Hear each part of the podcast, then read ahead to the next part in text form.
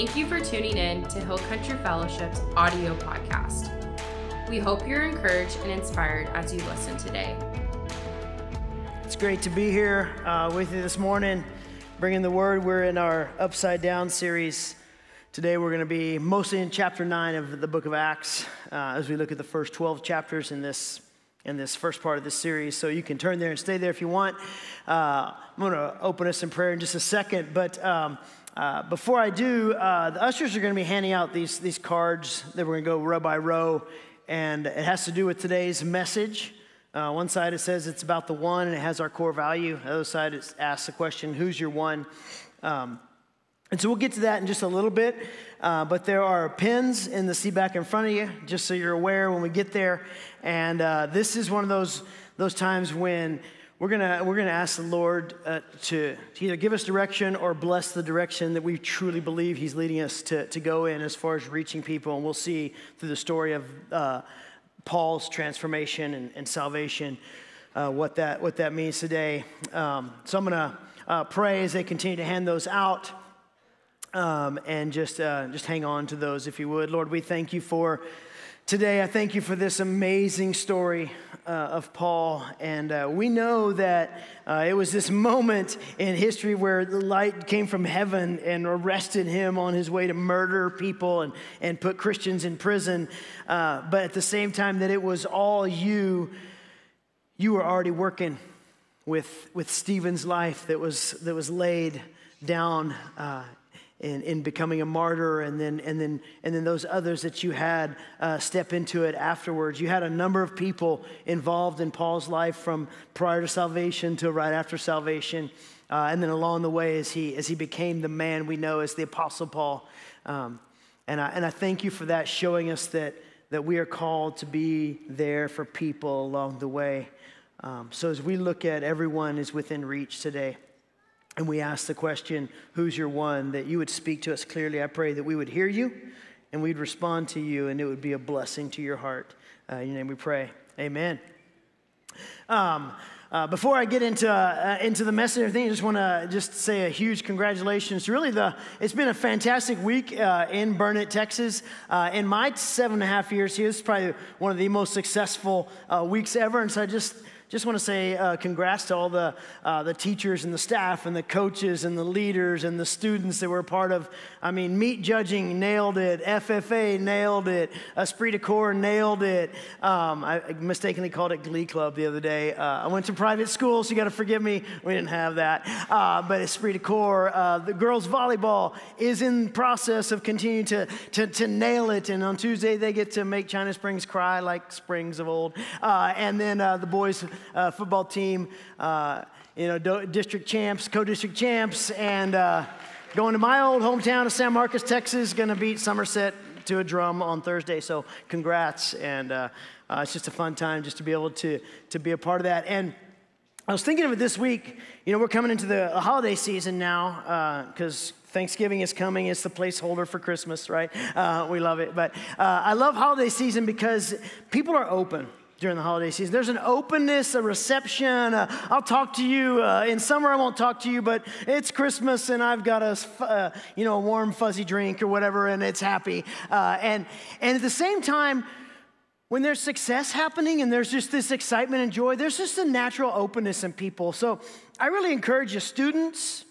Teachers, coaches, parents that are going to all the games and all the events, look for opportunities to, to connect with people, especially as we look at what we're going to look at today, because people are open.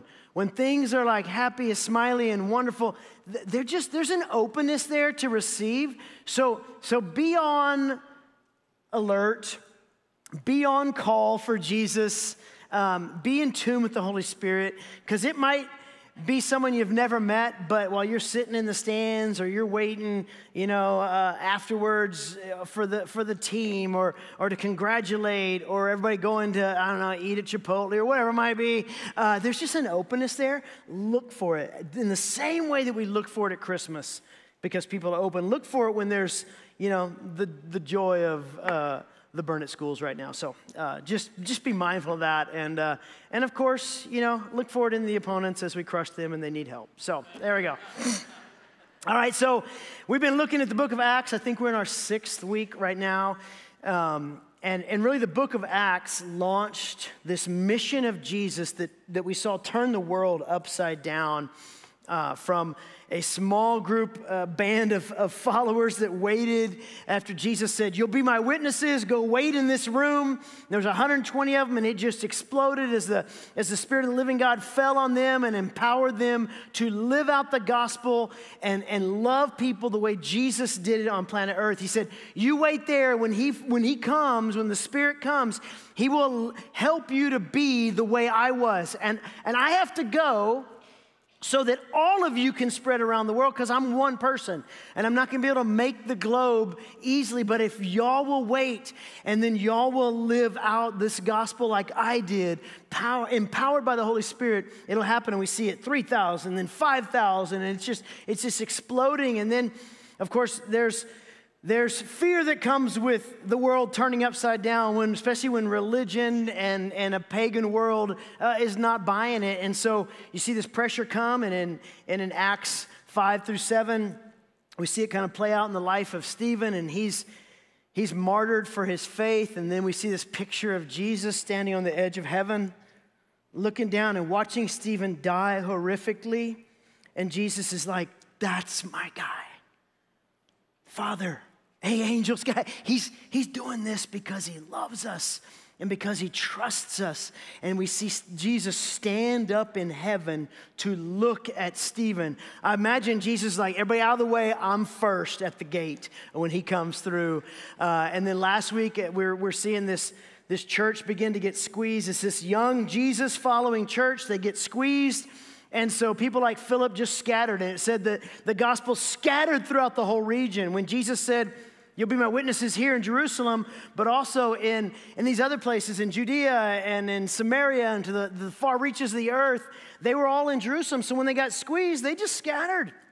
And Philip used this as an opportunity to take the gospel wherever God sent him because tough times are never meant to hold us back or keep us from, even if it really is hard on our physical, emotional, uh, you know, relational selves, it's never meant to hold us back. We're supposed to use that as an opportunity.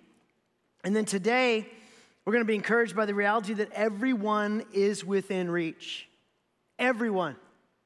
One of my spiritual heroes of the faith, one of our missionaries here, Kelly Brake, wrote a great uh, I don't know if it was an article, it was a Facebook post. I guess that's kind of like an article, just on the, the whole thing happening in Israel and Gaza and Hezbollah and Hamas and that whole region.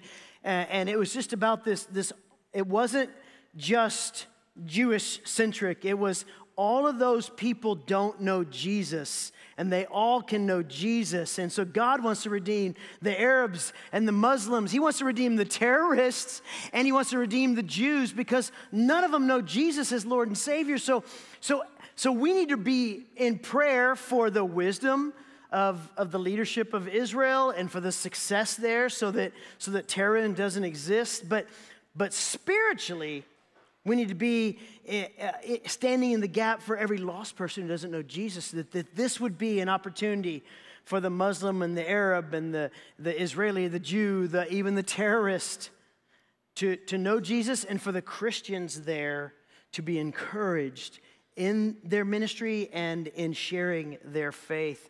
Because everyone's within reach, whether it's a salvation issue or they need community and relationship or encouragement from us, or they just have this major need in life. Something's happening and they believe in Jesus, but all of a sudden, bam, something hit them, and they just need someone to be there for them.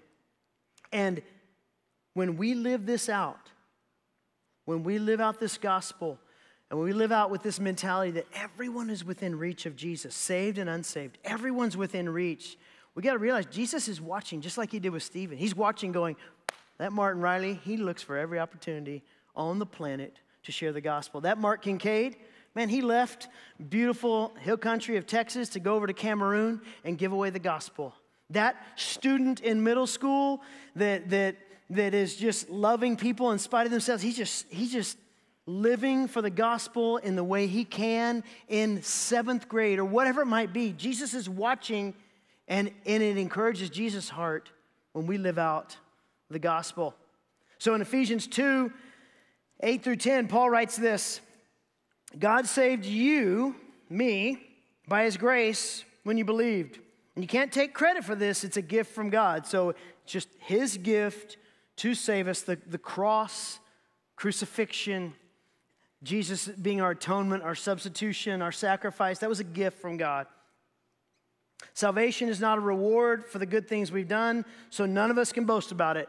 I had nothing to do with being saved except to accept the gift. For we are God's masterpiece. He has created us anew in Christ Jesus so we can do the good things He planned for us long ago. Paul saying, We have great value because each one of us was made by a master craftsman. And at the same time that each one of us is, is totally valued and made by a master craftsman, there was a time that we were once a major mess. And he goes on in verse 13 and he says, But now you've been united with Christ Jesus. Once you were far away from God, a mess.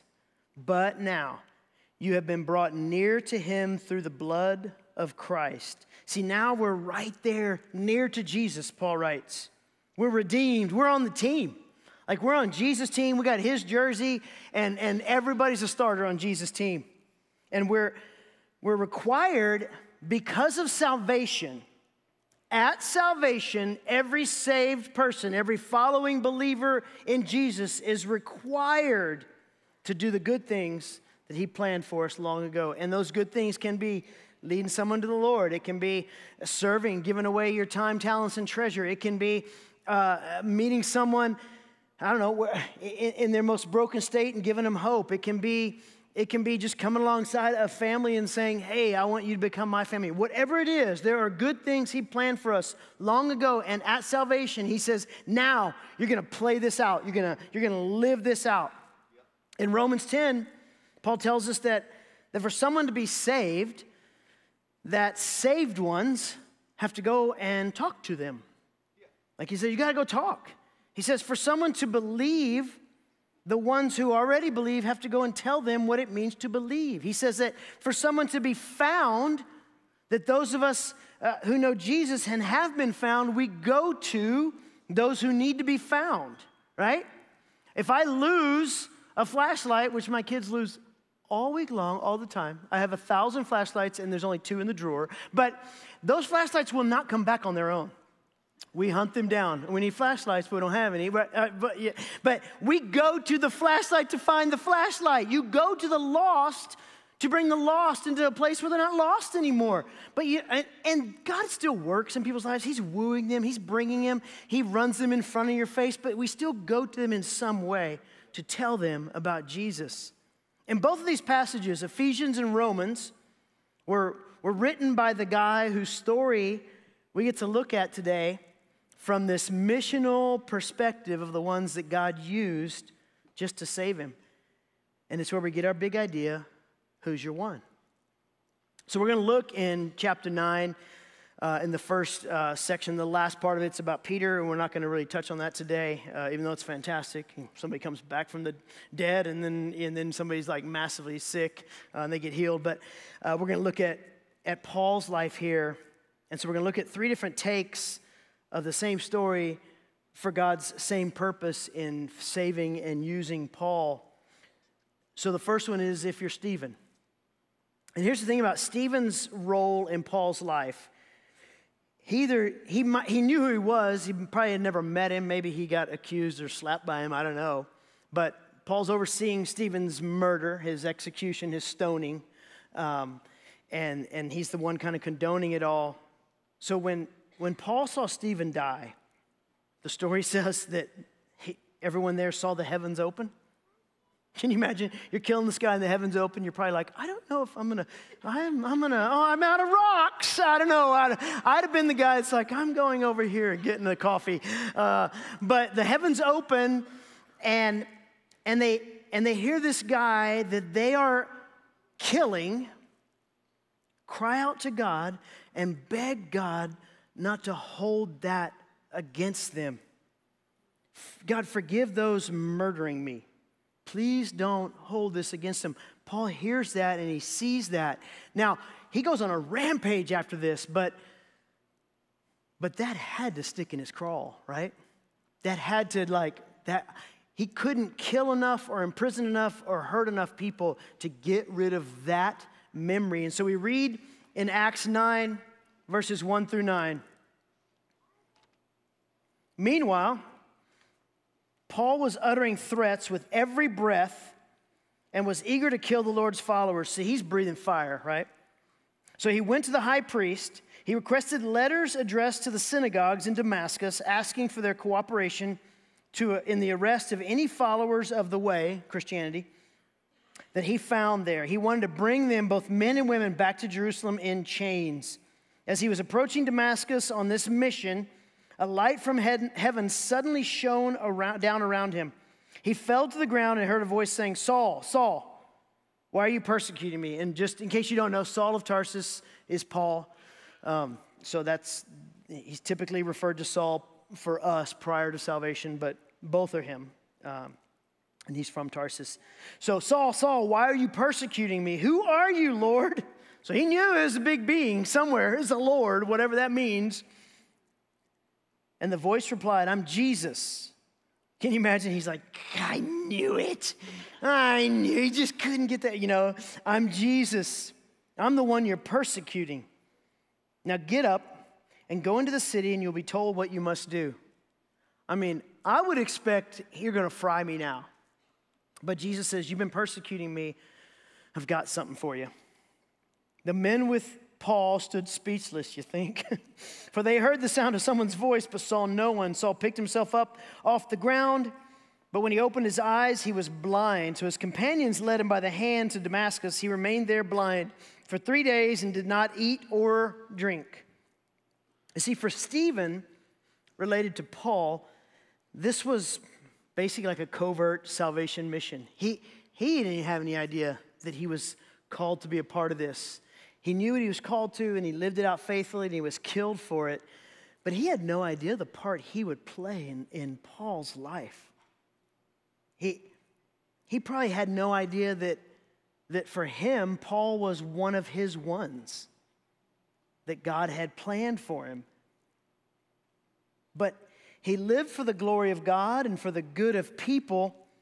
So it, it just played out this way because he lived and died faithfully. We are saved to be witnesses. To, to see other people saved, yes, but also be witnesses to those who maybe need encouragement or hope or discipleship or growth or a, a, a, friendly slap on the back of the head. That's not how you do it. Let me walk that through with you. What, whatever it is, we're saved to be witnesses, Jesus says. And it's not just, I tell you, the Romans road, which is fantastic. But it's this is my story. This is what he's done in my life. This is what he's still doing. This is what I, I, I know is next because he hasn't dealt with this yet, but I know it's coming. We, we give our lives away and we tell our Jesus story to people and we come alongside them to show grace, compassion, forgiveness, mercy. To love them where they are and not expect them to be who Jesus is yet but to love them where they are and help them get there. Even to horrific people like Saul of Tarsus. I mean, Jesus did it for awful thieves like Zacchaeus and Matthew. He did it for betrayers like Judas. And here's the thing we don't just do it when we know the outcome is going to be fantastic. Jesus loved Judas, and Judas still did what he did. But we love because we're saved by a loving God. Your grace care, compassion, that unhindered by anything love pierces people's hearts. And hopefully you'll see the fruit of it in your days, but you might not. Stephen didn't with Paul, but he sure gets to know it now for all of eternity.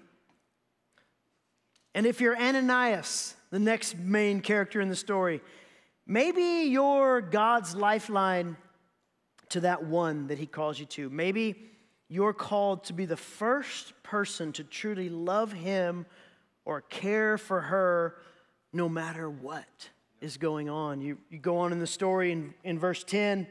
Now, there was a believer in Damascus named Ananias. The Lord spoke to him in a vision, calling, Ananias? Yes, Lord, he replied. The Lord said, Go over to Straight Street. Uh huh. God's talking to me. This is good. To the house of Judas. Oh, I know him. He's a good guy. When you get there, ask for a man from Tarsus. All right. Named Saul. he is praying to me right now. God is talking to Ananias, and he's like, Paul's praying to me right now, and I'm, I'm talking to you right now. I've shown him in a vision a man named Ananias. And he's probably like, Well, you gave him my name? he's coming in and he's laying hands on.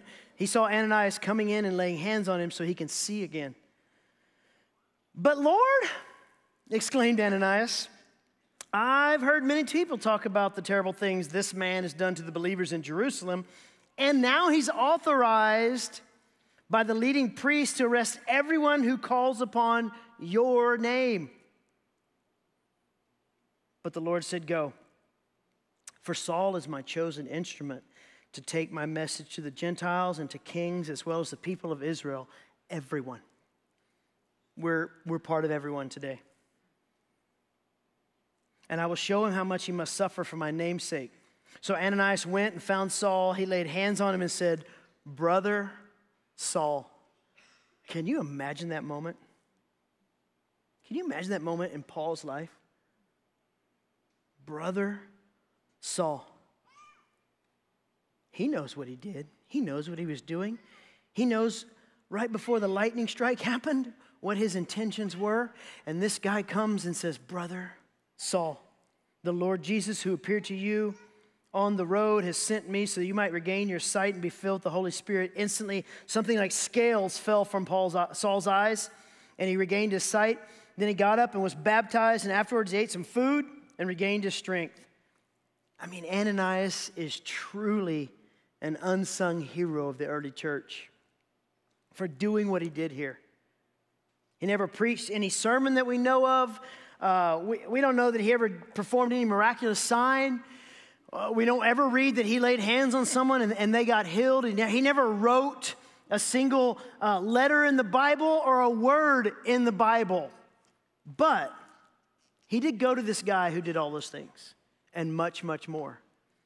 He was the first one that we see that cared for Paul, who becomes the Apostle Paul, who becomes one of the pillars of our faith. And you know what?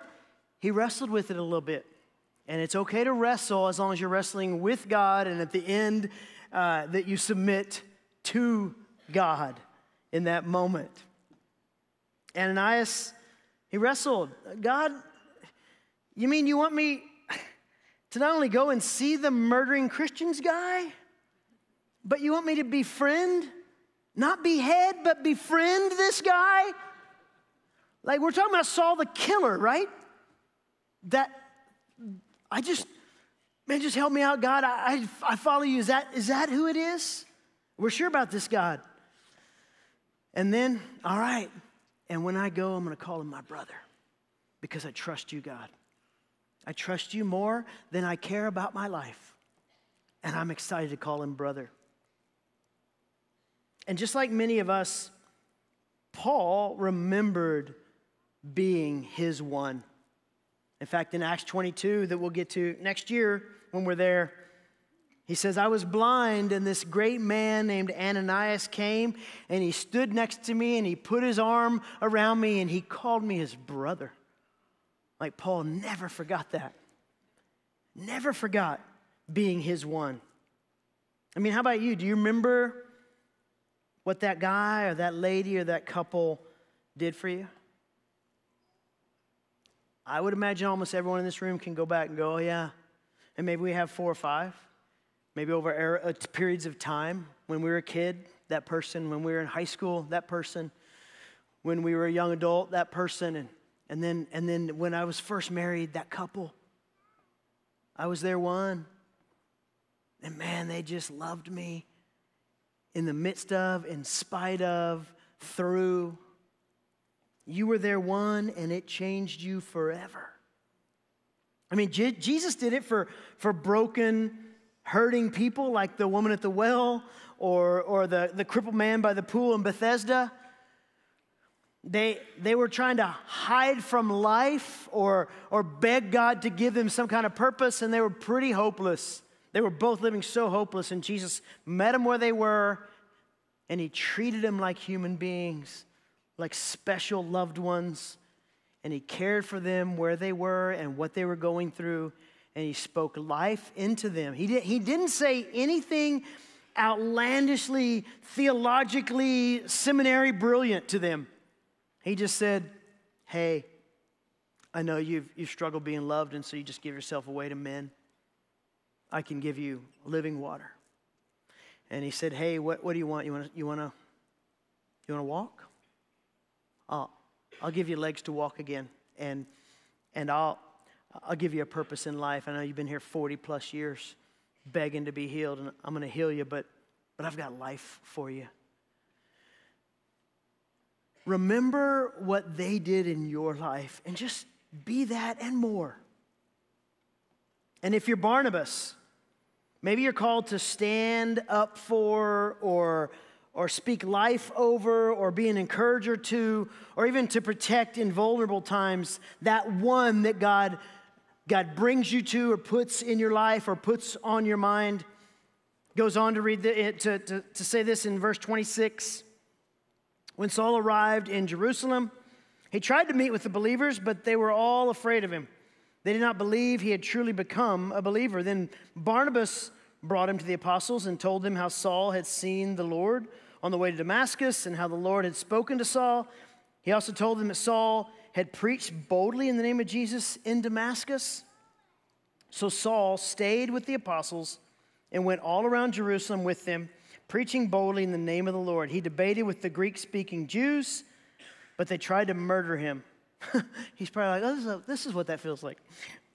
When the believers heard about this guy, they took him down to Caesarea and sent him away to Tarsus, his hometown. The church had then, then had peace throughout Judea, Galilee, and Samaria, and it became stronger as the believers lived in the fear of the Lord. And with the encouragement of the Holy Spirit, it grew in numbers. So much of life is about timing, and God always hits it just right. I mean, Paul was about to be, you know, you read this part here, and it looks like he's about to be rejected uh, and kicked out of, of, of kind of this community by the apostles, because understandably so, they didn't trust him. They thought maybe he's a spy, he's infiltrating, he's making up a lie. I mean, he was trying to kill us. He's saying this happened, but we don't know. He's scary and and and he's also learning so he could like fake it too. But Barnabas hears about it and he steps into his corner. You ever had anybody step into your corner for you? What does it feel like when, uh, when everybody or key people don't believe in you, they're against you, they're struggling with you, they're, they're sneering at you, and somebody steps into your corner, has your back, stands with you. It's pretty special. That's what Barnabas did. His name actually means encourager, and, and he certainly lived out his namesake. But the church didn't trust Paul or Saul of Tarsus. They didn't want him preaching. It seemed like they didn't want anything to do with him. And so Barnabas hears about it, and he says, Hey, come. Come here, come here, Saul. I, I know what to do. And he put his reputation and his credibility on the line and basically said, Hey guys, hey leaders, God's up to something here. Let's, let's jump in to what God's doing. Let's jump into the river that God's having flow this way and let's, let's ride this because He's up to something here. That was no ordinary salvation transformation. Let's see what God's doing because he's, he's calling this guy and he's already called others to be a part of this. Let's get in on this here. People need us to go to bat for them. We can't let people fall through the cracks. Someone, somewhere, probably needs you to stand in the gap for him right now. There's probably someone out there that you just need to to be a real Jesus imitator towards and just show her how you live out this gospel life, how you live out following Jesus, because maybe she just doesn't know.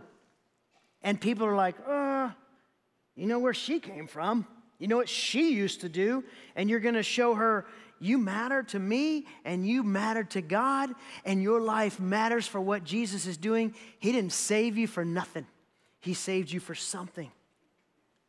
Maybe you need to encourage that couple to step into deeper relationship in community, in, in discipleship as a, as a husband and wife, and, and, and, and in depth of their relationship with Jesus. And maybe they're just, they're just mailing it in in following Jesus. Maybe they believe and they're following when it's convenient, and they just need somebody to come alongside them and say, Hey, I'd love to do this life with you.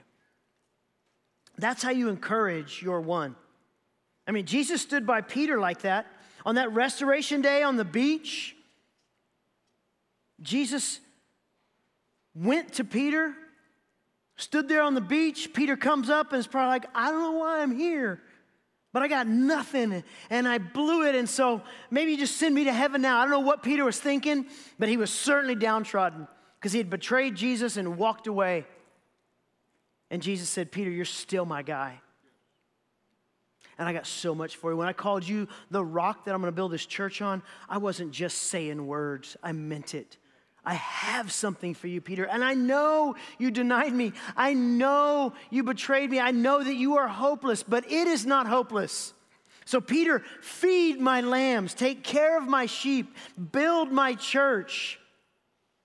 Because Jesus was saying to Peter, I'm in your corner, and I don't care what your past says, even your recent past.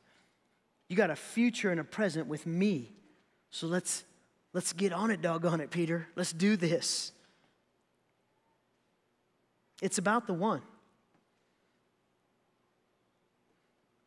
Every person uniquely created with God given value. If you look at the one side of the card there, it's, our, it's one of our core values. You are uniquely created with God given value. Jesus took the time for each one, and so do we. In Luke 15, Jesus tells us about going after the lost. Eh, he tells us three different stories about lost ones. And it's interesting that he doesn't tell stories about lost groups, even though that matters to him. He tells stories about lost individuals. There's a sheep that wanders off, there's a coin that gets dropped in the cracks, and there's a son who rebels. And it's not just the unsaved that are lost. Because, like that coin and that sheep belonged to someone. One got lost because it just got lost, and one wandered off because it was dumb. Sometimes the one he calls you to just has gotten themselves isolated and needs you. But one wandered off ignorantly, one fell between the cracks, and one was a rebellious jerk. And so he leaves to go find the sheep. He searches frantically to find the coin, and he waits patiently and hopefully for the son to come back so he can run down the road and meet him in his mess. Each one worth it. So Jesus says, Go find her, love and care for him, help them. For us as human beings, numbers, especially growing numbers, I mean, that really, you know, captivates us. But it's those single digits that capture God's heart. We see it all through Scripture the single digit captures God's heart. He loves it. I'm watching Stephen. Philip went, and now I'm going to move him over here, you know, miraculously, and, and, and Saul on the road to murder people. Peter, Matthew getting called. John being brought into the, the, the, the closeness of Jesus. You were saved. Now, you might have gotten saved at some event or something where there's a lot of people that got saved, but you got saved by Jesus. It wasn't a big y'all thing. If a thousand get saved, each, it's one person every time because single, single digits matter. So, who's your one? Who's your one? Who do you need to keep praying for, connecting with, sharing Jesus' story in your life too? Don't stop because you just never know. And you may never know. But be faithful. So I'm going to ask you to take this and I'm going to pray. I'm going to close this in prayer and then we're going to worship together. And there's those pins in front of you. Maybe you write it down now, or maybe you say, Lord, by the end of the day, I'm going to have this written down. But if you just hold that card, you don't have to hold it up, you can just hold it. You may know who it is. Praise God. They may be saved, unsaved, broken, hurting, sick, whatever it is. Who's your one that you're going to commit to? And here's what I'd ask. We're at the beginning of November. Let's, let's commit the next nine weeks. I think that takes us to the end of the year. At least the next nine weeks that you pray for or connect with that person daily somehow. Somehow. And watch what Jesus does in you compassion, grace, forgiveness, care, and, and in them miracles, salvation, hope, joy, acceptance, commitment. Okay? So let's pray, and then we're going to worship together. Jesus, I thank you that we were all your one, but at the same time, you put it on someone's heart to reach us where we are, where we were. You put it on someone's heart uh, to be there for us, to stand in our corner, to go to us, to, to care for us, to, to lay hands on us, to call us brother or sister, to, to bring us into, into relationship. You used others so that we could ultimately become your one, but, but also so that we could live this out just like you've called Ananias and Barnabas and, and Stephen to live it out. So, for each one of us in here, I pray you give us the name of a person, a guy, a girl, a couple, a family.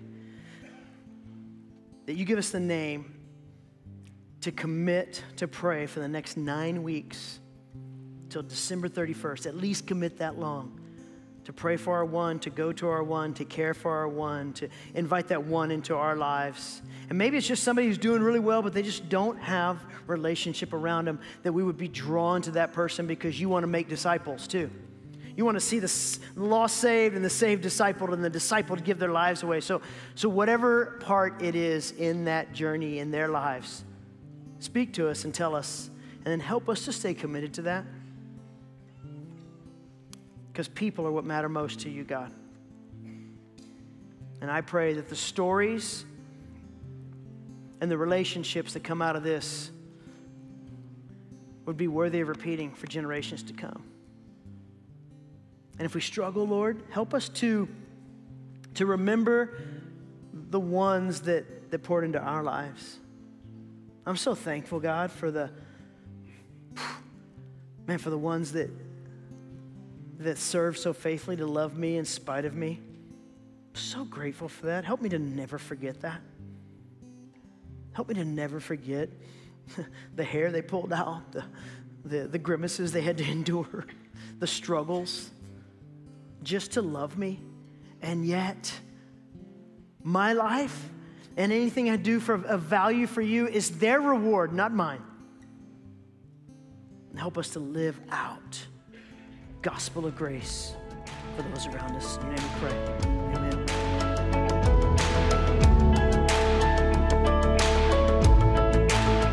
For more messages and full services, visit hcfburnet.org or the Church Center app and connect with us on social media.